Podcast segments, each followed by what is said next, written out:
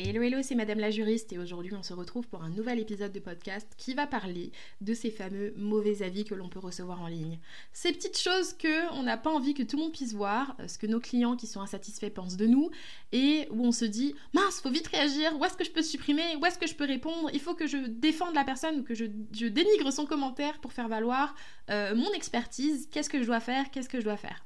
Alors garde précieusement d'ailleurs si tu, penses que ça pourrait être utile, euh, enregistre directement cet épisode de podcast pour pouvoir l'utiliser au moment euh, le plus pertinent pour toi. Parce que je vais te guider vers le lâcher prise si tu reçois des mauvais avis en ligne. Et je vais t'expliquer pourquoi c'est quelque chose qui peut être profitable pour ton business, même si tu ne le vois pas encore. Euh, je vais t'inviter aussi à comprendre que l'avis que tu vas recevoir en ligne ne dit rien de toi. Ça dit quelque chose sur la perception de la personne, euh, sur euh, ce que la personne aurait aimé peut-être avoir en, faisant appel à tes services et ce qu'elle a pensé recevoir qui ne correspondait pas à ses attentes. Voilà ce que ça veut dire, ni plus ni moins. Donc s'il te plaît, arrête de croire que tu es une arnaque juste parce que tu as reçu un mauvais avis sur Google. Ça ne veut rien dire de toi ce qu'il faut que tu comprennes, c'est que ce que tu proposes peut ne pas convenir à tout le monde sur Terre.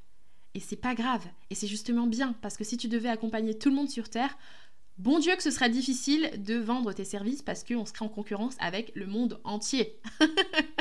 Bien évidemment, il y a des personnes qui vont avoir des besoins de services plus corporate, qui vont se tourner vers d'autres personnes qui vont proposer par exemple une communication plus corporate parce que ça leur correspond pour une start-up, pour euh, lancer des services de produits, euh, de, de, digitalisation pour euh, des services en ligne. Et du coup, la communication que tel community manager va proposer va correspondre davantage à leurs attentes. Alors que toi, des personnes qui vont venir te voir, ça va peut-être être des personnes qui veulent mettre en avant leur personnalité, leur branding. Du coup, elles vont se tourner vers toi parce que tu proposes ce service-là et tu es spécialisé dedans. Donc, bien évidemment, on pourrait plutôt se réjouir de voir qu'on ne correspond pas à tout le monde et que tout le monde ne peut pas aimer notre travail. C'est un peu dur à avaler, c'est clair. Il faut vraiment boire beaucoup d'eau pour avaler la pilule. Mais euh, tu auras beau mettre en place tous les bonus que tu veux, toute l'énergie que tu veux, toute la, bonne volonté que tu veux, il y aura des personnes qui penseront que ce que tu fais, c'est de la pure merde.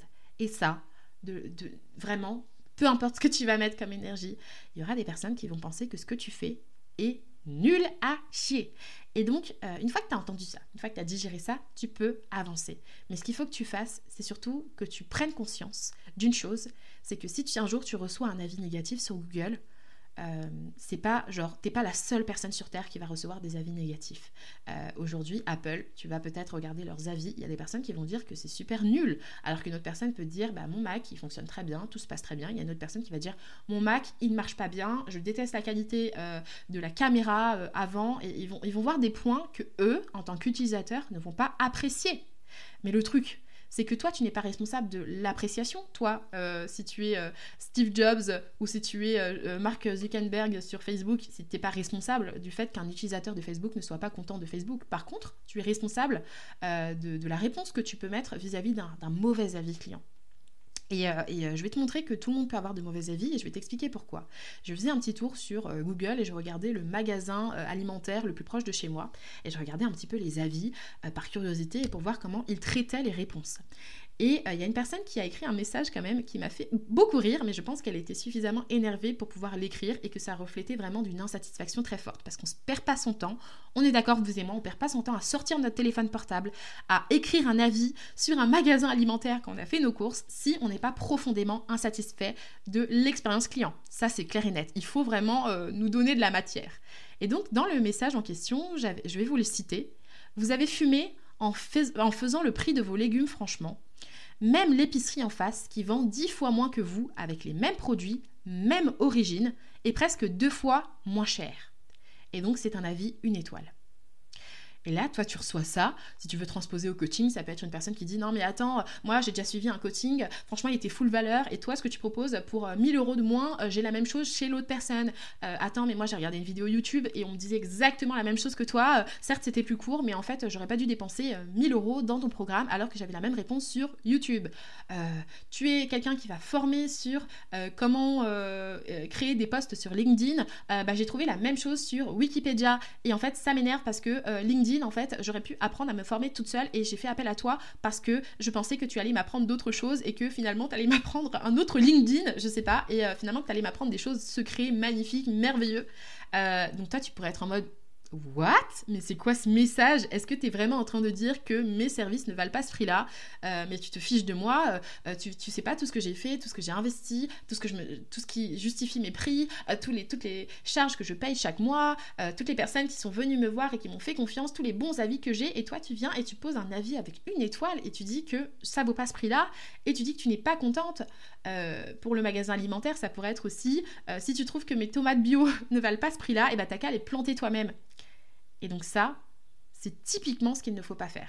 Quand tu te mets dans cette posture-là où tu vas le prendre personnellement, tu vas te mettre en colère. Et la colère, elle n'est pas profitable pour prendre de bonnes décisions pour ton business. C'est impossible de penser rationnellement quand on est en colère. On va penser toujours selon notre biais, selon notre perception des choses, selon ce qu'on pense être bien ou mal.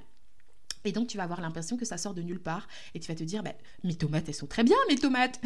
mes tomates, elles sont bonnes, mes tomates, elles sont juteuses, mes tomates, elles, sont tellement, euh, tellement belles. Je comprends pas pourquoi cette personne a dit ça. Elle sait pas tout le travail que j'ai mis derrière. En fait, la personne, elle s'en fiche éperdument du travail que tu as mis derrière. Ce qu'elle veut te faire savoir, en fait, et ce que tu ne vois, pas, ne vois peut-être pas, c'est qu'elle te veut, faire, veut te montrer que son besoin à elle n'a pas été comblé et son besoin à elle, cette personne-là, c'était peut-être d'avoir des tomates à un prix plus bas. Et peut-être qu'elle va se tourner vers des tomates qui ne sont pas bio et qui sont euh, créées à partir de... Euh, voilà, qui, peuvent contenir des OGM. Et bah tant pis, c'est son appréciation à elle, en fait. Et... Euh, si tu prends la chose personnellement, tu vas pas pouvoir répondre du mieux possible et tu seras le moins armé en fait pour pouvoir te protéger par la suite. Mais tu peux aussi prendre la chose différemment et te dire que vraiment ce n'est pas de toi que la personne parle, euh, c'est de sa propre perception des prix, sa propre perception de la valeur des choses, de son histoire et des raisons qui lui sont vraiment propres et subjectives. Et j'insiste sur le subjectif, parce que c'est le seul truc sur lequel tu n'as pas d'emprise. Euh, rationaliser tout ça et te baser sur de l'objectif pour répondre à ce type de mauvais avis en ligne, ça te permet de pouvoir donner une réponse telle que ce magasin alimentaire en a donné. Bonjour monsieur, madame. Merci d'avoir pris le temps de nous faire parvenir votre suggestion. Nous sommes très sensibles aux remontées de nos clients. Cela nous permet d'améliorer toujours plus le service que nous vous, offrons. C'est une réponse professionnelle et rassurante que d'autres personnes pourront aussi consulter. Ce magasin alimentaire, sans que nous puissions nous en rendre compte lorsqu'on va sur, son Google Business et qu'on va voir les avis, il est en train de nous rassurer. Alors même qu'on se dit, punaise, il a quand même eu un avis négatif, une personne qui n'était pas satisfaite. Est-ce que ces tomates valent vraiment le coup que je paye euh, autant au prix du kilo? Et tu vois la réponse qui dit qu'on prend en compte tout ça. Et peut-être que même derrière, il y aura des actions qui seront prises mises en place alors même que le magasin alimentaire en question n'était pas euh, en train d'arnaquer qui que ce soit. Le magasin en question était en train de faire quelque chose euh, qui est estimé normal, c'est-à-dire donner le juste prix pour ses produits, pour ses services. Et euh, derrière, peut-être que ce magasin-là, quand tu vas y retourner une fois, il y aura un petit encadré à côté des légumes pour mettre une petite phrase d'humour, pour dire euh, qu'est-ce que ces, légumes-là, qu'est-ce que euh, ces produits-là vous apportent de plus, le côté, le côté régional, le côté les fruits de notre région, les aliments de notre région, les, aliments que l'on peut trouver auprès des petits commerçants, des petits producteurs. Et du coup, ça crée du lien.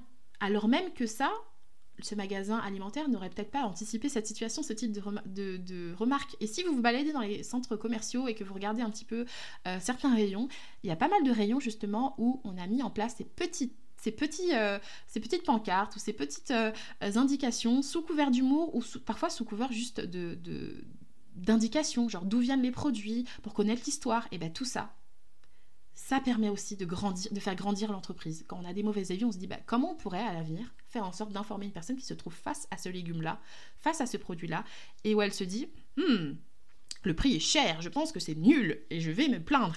Qu'est-ce que je pourrais faire moi à mon niveau pour faire en sorte que la personne soit rassurée, rassurée dans son processus d'achat et se dise que le produit que je mets en place a telle ou telle valeur?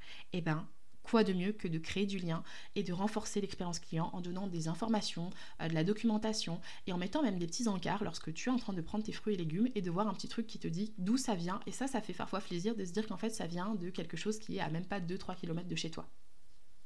Et donc, si tu te dis, je vais réagir dans l'affect, et puis tant pis, euh, je, vais, lui répondre qu'elle me casse les pieds, je vais lui répondre qu'elle n'est pas la bienvenue dans mon magasin de nouveau, eh ben tu vas éviter une chose, c'est que tu vas parler, parler, parler, parler, et que tu vas éviter de tendre l'oreille.